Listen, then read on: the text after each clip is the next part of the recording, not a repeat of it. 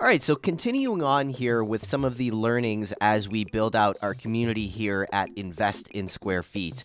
This hit me probably about six months ago, so I am by no means an early adopter on this uh, particular topic, but for years, I always heard how important it was to be on social media and keep posting and always have that presence. And I never, it never really dawned on me. It never really uh, hit me why that is so important. So, what really did this for me was considering this idea of hub and spoke type content, right? So your hub content, which for me could be this podcast. This could be considered a core piece of content that we're creating. And then spokes are all of these spin offs that we're creating, that we're posting on social media and all of that, that are giving bite sized chunks of whatever that core content is to people as they learn about us and start following us, right? That that little breadcrumb trail or those little bite-sized pieces, the goal of that is to constantly be in people's lives, constantly have things that are showing up in their lives on their feeds so that they can start to realize, hey, you know what? I like this person and I want to learn more about them. I want to start following them. So that's the whole purpose of making sure that you're posting on all of the various different platforms. And I know some people have ideas they want to focus on this platform, and that's fine, but understand that you are losing out on opportunity if you are not posting on all of the social media platforms. So, all of those posts on the social media platforms, all of those breadcrumbs that you're leaving all over the place, again, essentially, those are just paths to lead back to whatever your core content is or whatever your core thing is. So that was a realization that really opened up my eyes that made me realize okay, yeah, I get it now. I understand why it, is so important to be able to post on social media.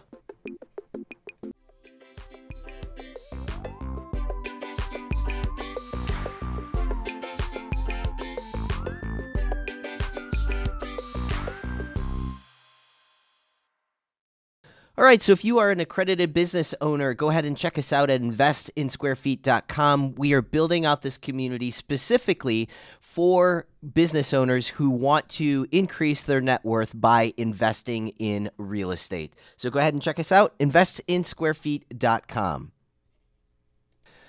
So today's guest is Paul Montelongo, who Paul is what I would consider a true entrepreneur. For many years, he has traveled across the country and jumped into many different types of businesses, and we cover a lot of that today. But the one thing that we're going to really dive in deep here today is how to look for and identify how the possibilities of adding additional revenue to your business and what that impact can actually have on the bottom line value of whatever that business might be. Again, we get into many different types of businesses that Paul has had throughout his career, and he's constantly and consistently done this in each one of them.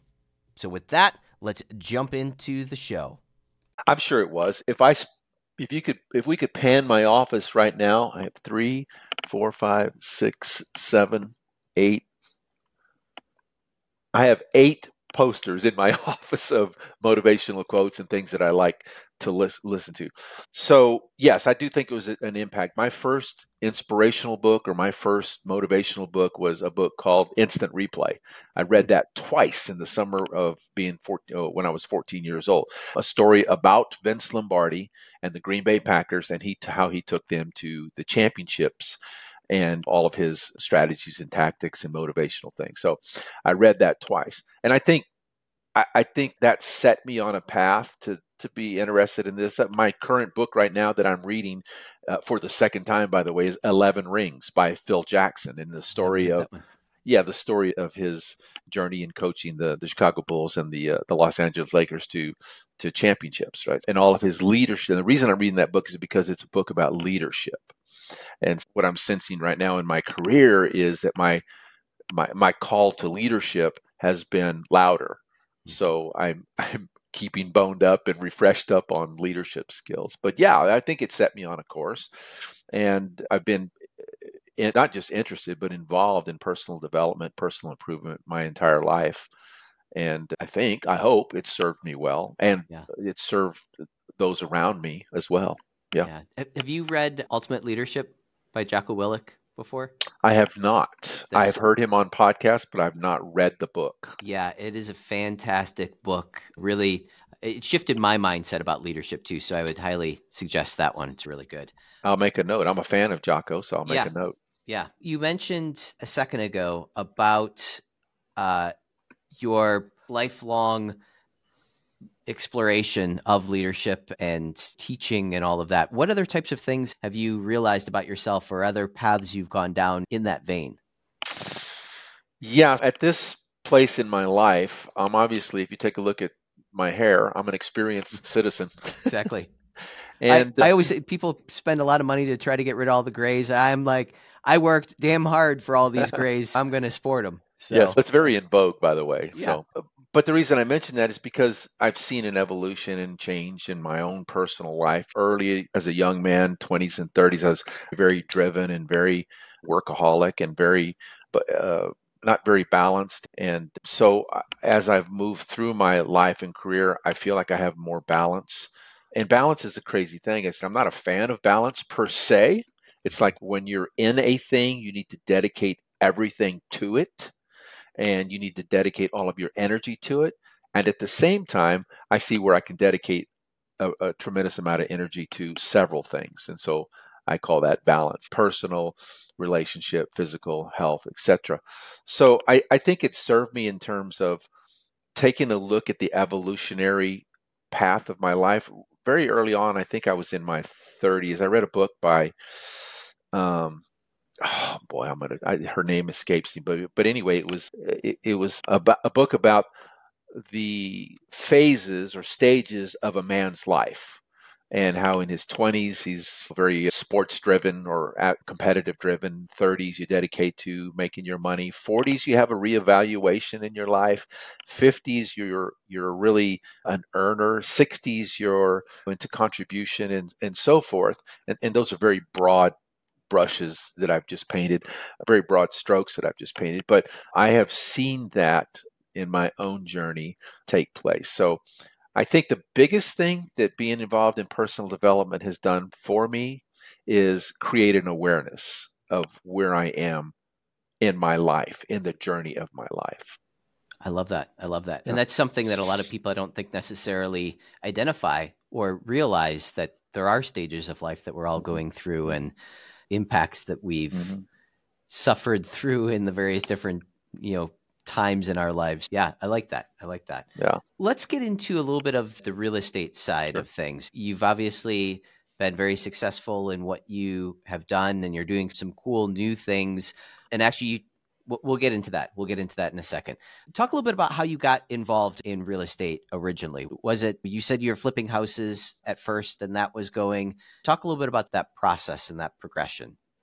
My first experience in real estate was at 17 years old. I bought a raw piece of dirt. My father said, "Go invest in real estate." And so I found a little triangle piece of dirt in a cul-de-sac in San Antonio, Texas and with the money I had saved working summers, I paid $7,500 for this small tract of dirt. And I was going to build a house and sell the house on a speculative basis. But I had no clue. I, I, had no clue on how to build a house. So two years later, I sold that piece of dirt for $15,000. So I doubled my money and I did the first thing that every real estate investor is supposed to do. I went and spent it all on a on on a motorcycle and a truck. a couple of years later, I bought a, a, small house and I improved it and flipped it. And I bought the house across the street. I improved it and flipped it. And then before long, I just started buying single family residences and flipping them and, and renting them. And then I would do some light commercial and those sorts of things. And, and all of this while I had my construction company and while I had my insurance restoration company. And I've just had a whole career of doing real estate in one form or another. And then in 2013, someone a friend of mine said, Would you like to buy a marina? And I said no, because I had no clue how to buy a marina. This is a marina and RV park. But then I started looking at the numbers, and uh, this particular transaction, the team needed someone with business experience to sign on the loan. They needed some cash to sign on the loan, and they needed someone to actually live in the state of the investment, which happened to be North Carolina. I was single at the time. I was living in Las Vegas, and this made a lot of sense to me. And so one day I woke up and I had 115 boats. And so we bought this. We bought this marina. We bought this RV park, all combined together on 14 acres there on a lake in North Carolina. We removed the RVs and we built 38 tiny homes and we put them in place and we became an Airbnb superhost. So at one point we had 13 streams of revenue on this property boat club boat rental uh, airbnbs membership events etc some storage parking etc and so we had 13 streams of revenue and it and that was that taught me the power of multiple checks on one single transaction again, fortunately, I had a couple of gentlemen that were in that deal with me that mentored me. They had already been buying apartments and they said, You need to go buy apartments.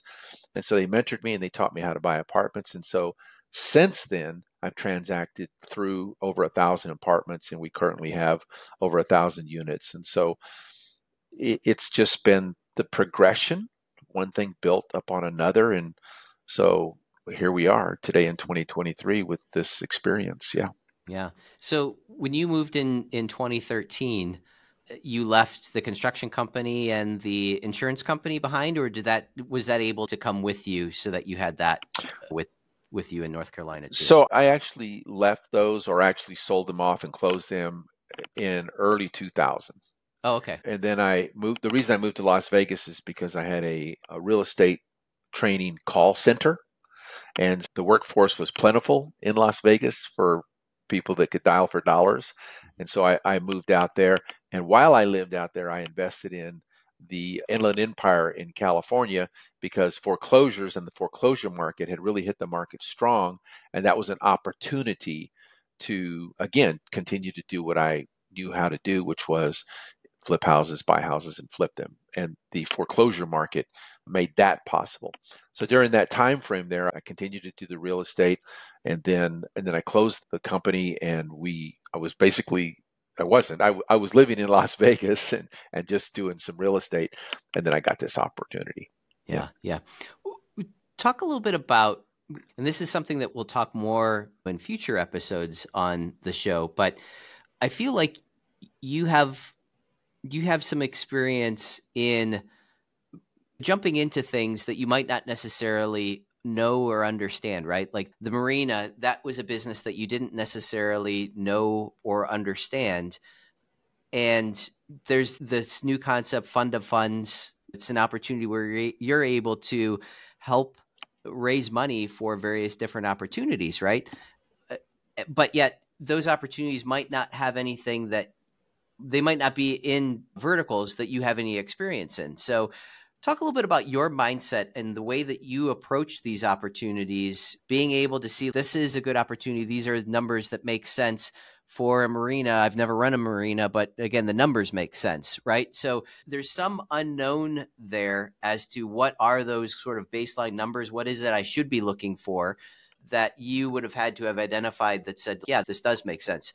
Does any of that resonate? And does anything come to mind as far as being able to identify when something is a good opportunity, even if you might not have all of the clarity behind all of the the things behind it, if that makes sense? Makes total sense. And that's a very good observation. If I take a look at the history, my history, I have jumped into things that I did not know 100% about. In fact, a lot of times I didn't know 20% about them. they just seemed to be a good idea and they seemed to fit into the things that I knew. I don't think I would ever start a technology company because I'm that's that's not my that's not my brain. Mm-hmm. But a real estate company or an investment or an air conditioning company or we'll talk in a minute storage and th- these kinds of things they all seem to make sense to me but I've done that when I was a professional speaker for 10 years. So I, I, had no professional speaking training, but that seemed to make sense to me. I, I, went out and did sales training and sales leadership training, those kinds of things. And that started by request. And then it just seemed to make sense. But to your point, I, I don't think that I am one of those that gets paralyzed by analytics. Mm-hmm. So I'll see something, it seems to be an opportunity. I'll give it some thought. I'll check in with, to see how it resonates with me. And then I'll start doing my own confirmation bias. It's okay, I have experience in this, and I have experience in this, and I have an experience in this. These things will fit into this new venture. And, and I like the opportunity to learn something on the fly. I like the opportunity of learn learning uh, having on the job training. That just seems to have worked for me. And I have the confidence to know that I will make it work. Now that confidence came from a historical pattern of other things working. By the way, everything hasn't always worked. Let's be clear about that. In fact, I don't know what my ratio is, but probably 50% of the things that I've done have not worked. So let's be real clear about that. But that doesn't prevent me from looking at other opportunities. And uh, there's there's an excitement there, there's a learning, there's an enthusiasm, and I hold this belief and that belief that is everything that I have done up to this point, professionally, personally, spiritually, educationally, has prepared me for this moment. And so if I as long as I look at it from that perspective, I will find those resources within to get the thing done today. This conversation and everything that I'm going to experience today, I have I probably have, I have to look at my calendar, but I probably have a dozen meetings today. So everything that is happening today will prepare me for something next week. And that's a mindset. And I think I hold that mindset most of the time. And that I think that served me and served me well. So you jumped into the marina side of things and you grew that into 13 different streams of income too, right?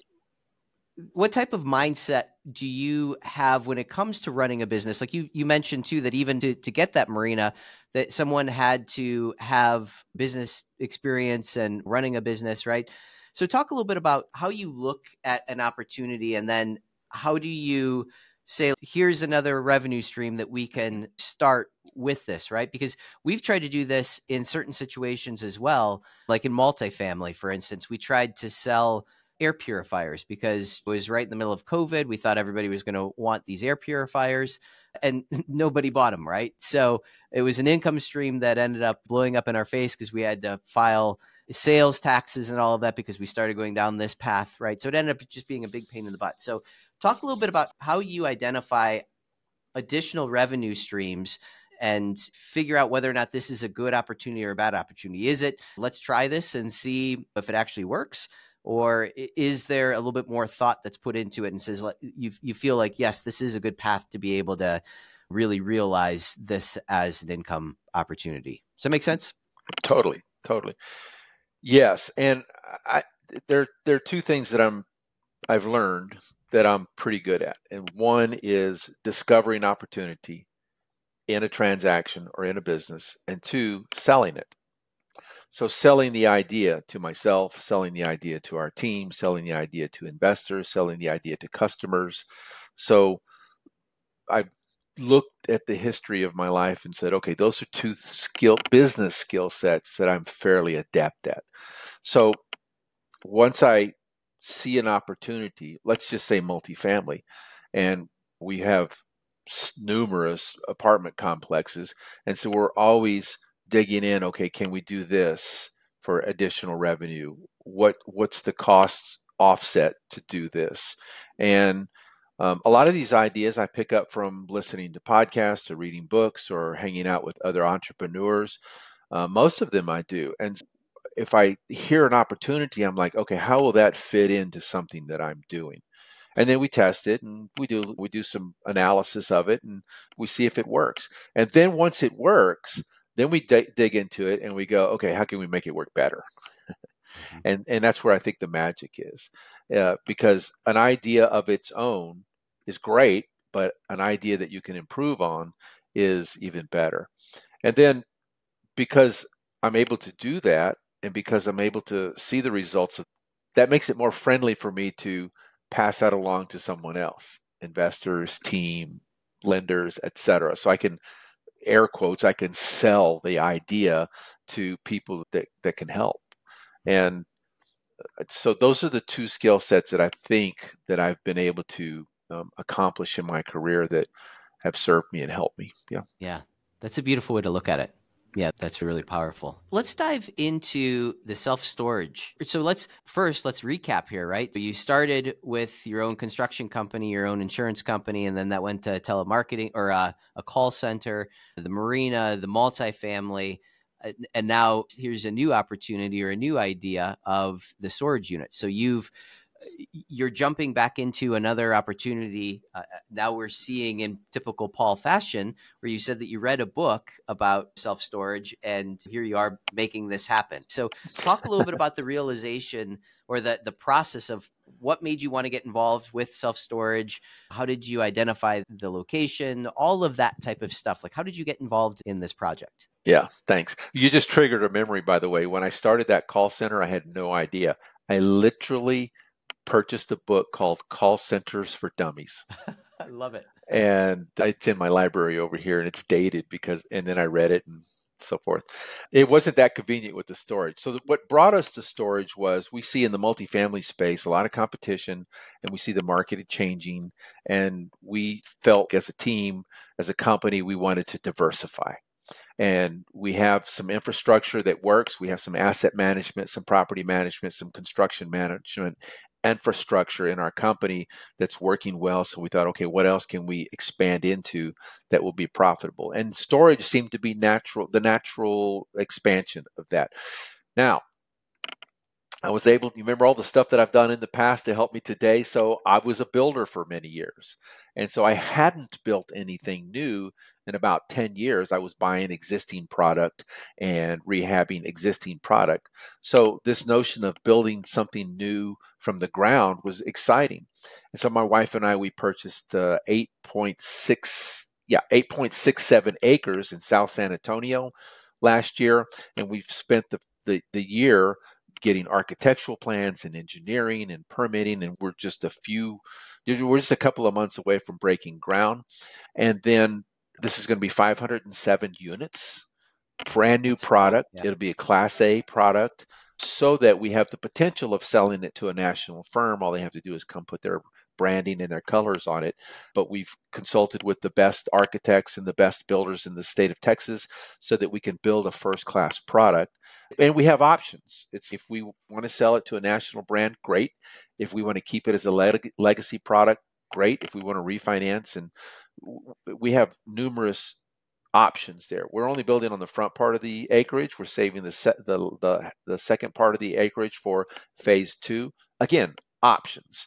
So it, it, seemed like the next natural thing for us to do. We originally found that piece of property and thought we might build some multifamily apartments on it.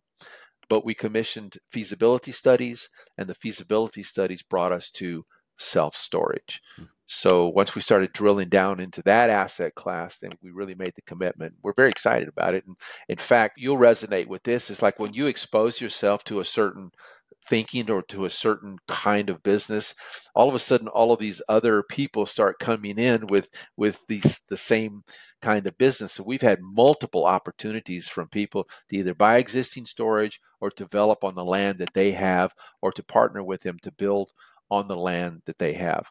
And so we're holding those off at the moment because we really want to get our project underway and understand what we're doing so that we can become an expert in it and then we'll open ourselves up to our other opportunities like that but we're very excited about it yeah that's amazing uh, self-storage has always been one of those things that's been on the list of again typical entrepreneur right there's always something more something sure. else to learn right so it's always been on our list to, to check out also when you purchased that land, uh, you mentioned that originally it was you're thinking of doing multifamily on it. Did you go through any of the process? You obviously you went through the feasibility study, realized that it might not have been good for multifamily. Did you go through the process of identifying like how close other self storages were and what the density was and all of that? Talk a little bit about that process that you would go through to identify, yeah, this is an underserved area f- from a, a storage perspective. If you, uh, if anything comes to mind there as far as that process is concerned. So let's reiterate what what we've said about my historical past. Everything that has happened will serve me now. So if you're a multifamily owner, and you're wanting to diversify, I highly recommend storage because a lot of the same elements are true. You're looking at unit size, you're looking at unit cost per square foot, uh, what you will rent it for, what your rent growth, what's your expense ratio, all of those metrics that you look for in a multifamily product, you're looking for in self storage. The only difference is you have a little smaller square footage and you don't have as much personnel. Yes, we did uh, market research. The nearest professional Class A uh, storage facility to us is four and a half miles away. And we discovered that in the industry, they should be two miles apart. So anything less than two, two and a half miles uh, is is is your average there, and so that was favorable to us. And we looked at the density, and we looked at the absorption rate. Uh, we looked at the unit mix. So we went through several iterations of unit mix to find out what the maximum unit mix and maximum net rentable square foot was that we could put in place. We also looked at what was the market saying about who's going to rent climate controlled, who's going to rent non-climate controlled. And so all the demographics and numbers of people moving into the area, numbers of doors of people that don't have garages. So this is a very dense area uh, with apartment complexes and apartment complexes don't typically have a lot of storage so it made it natural for this product to be on the ground. So all of those metrics, all of those evaluations came into play. Our first feasibility study said we should build 420 units. We then commissioned another one and they said we should build 587 units. So we landed somewhere right in the middle because there was an upgrade, or excuse me, there was a, an update in the marketplace over the, the time span. So that's how we made those decisions to put that kind of product on the ground.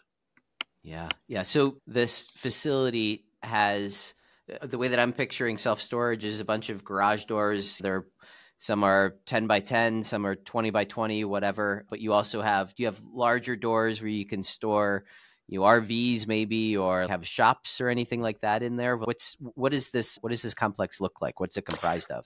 This is very vanilla. Again, as a result of the feasibility studies and the market research. The research told us in this particular area, we don't need covered RVs parking because this is a this is a path to progress right now, and there's a lot of land out there that people can just park their RVs on. So this the this the research on this particular product showed us about half of those units are climate controlled, the other half are non-climate controlled. The non-climate controlled are drive up to type of products, and then the climate controlled is drive up, go in a hallway where you have this whole mix of sizes that are all climate controlled. And that was all based on research. So it's pretty vanilla in the sense that everything is standardized, all the size, same size doors and all the same size kind of locks and all the, the same roof heights and, and everything. But the mix within the shell is what became important in terms of maximizing the revenue. Yeah, yeah, that makes sense. I don't know if you're going to know this question or the answer to this question or not, just because you haven't uh, really experienced it yet. But do you have any idea what the how can I say this? Basically, the lack of mechanicals comparing to multifamily, right? The mechanicals, plumbing, all of that type of stuff. There's always issues on that side of things. By removing all of that, what is that how does that impact your bottom line? Obviously, there's much less to go wrong. Do you have any idea how much more, I guess, how much more the cost per square foot might be based off of not having mechanicals there versus what the cost per square foot is on a multifamily where there's furnaces and plumbing and drains and all of that stuff. Does that? Is, it, it does. And I understand the question. And yeah, that's a piece of data that we'll know retroactively. we'll know in the future. But I do know this. In that entire project, we have one toilet, one lavatory. Uh, you so you have no plumbing. Mm-hmm. There's obviously electrical that serves the facility, but each individual unit does not have electrical. There's a central electrical wire, central electrical lighting system down the hallways, but each unit. So you're going to save some costs there. You're going to save some deferred maintenance and some service there. The trade off is a storage facility needs more security. Uh, they need higher fences. They need operable 24 7 round the clock gates, uh, operable 24 7 around the clock uh, access to your facility in case something happens. So there's some trade offs there, but some of your typical headaches that you would have in the multifamily space you don't have in storage. I'm sure there are trade outs in headaches. We're just we're waiting to find out what those are. yeah, yeah. Remember, if you are an accredited business owner looking to grow your net worth by investing in real estate, go ahead and check us out at investinsquarefeet.com. We are building a community of like minded business owners who are looking to do exactly that increase their net worth through real estate investment.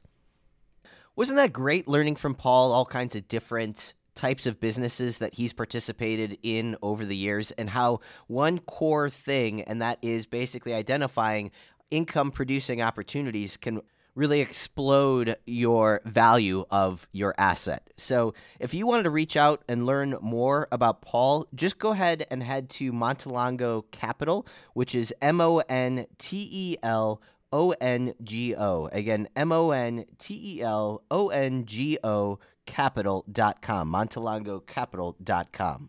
You can also check him out at Paul Montelongo on LinkedIn. He's on Instagram, Facebook, and he posts regularly. So go ahead and interact with him, and uh, hopefully, you're going to learn quite a bit from Paul because he is definitely an action taker, and that's what we love here at Invest in Square Feet.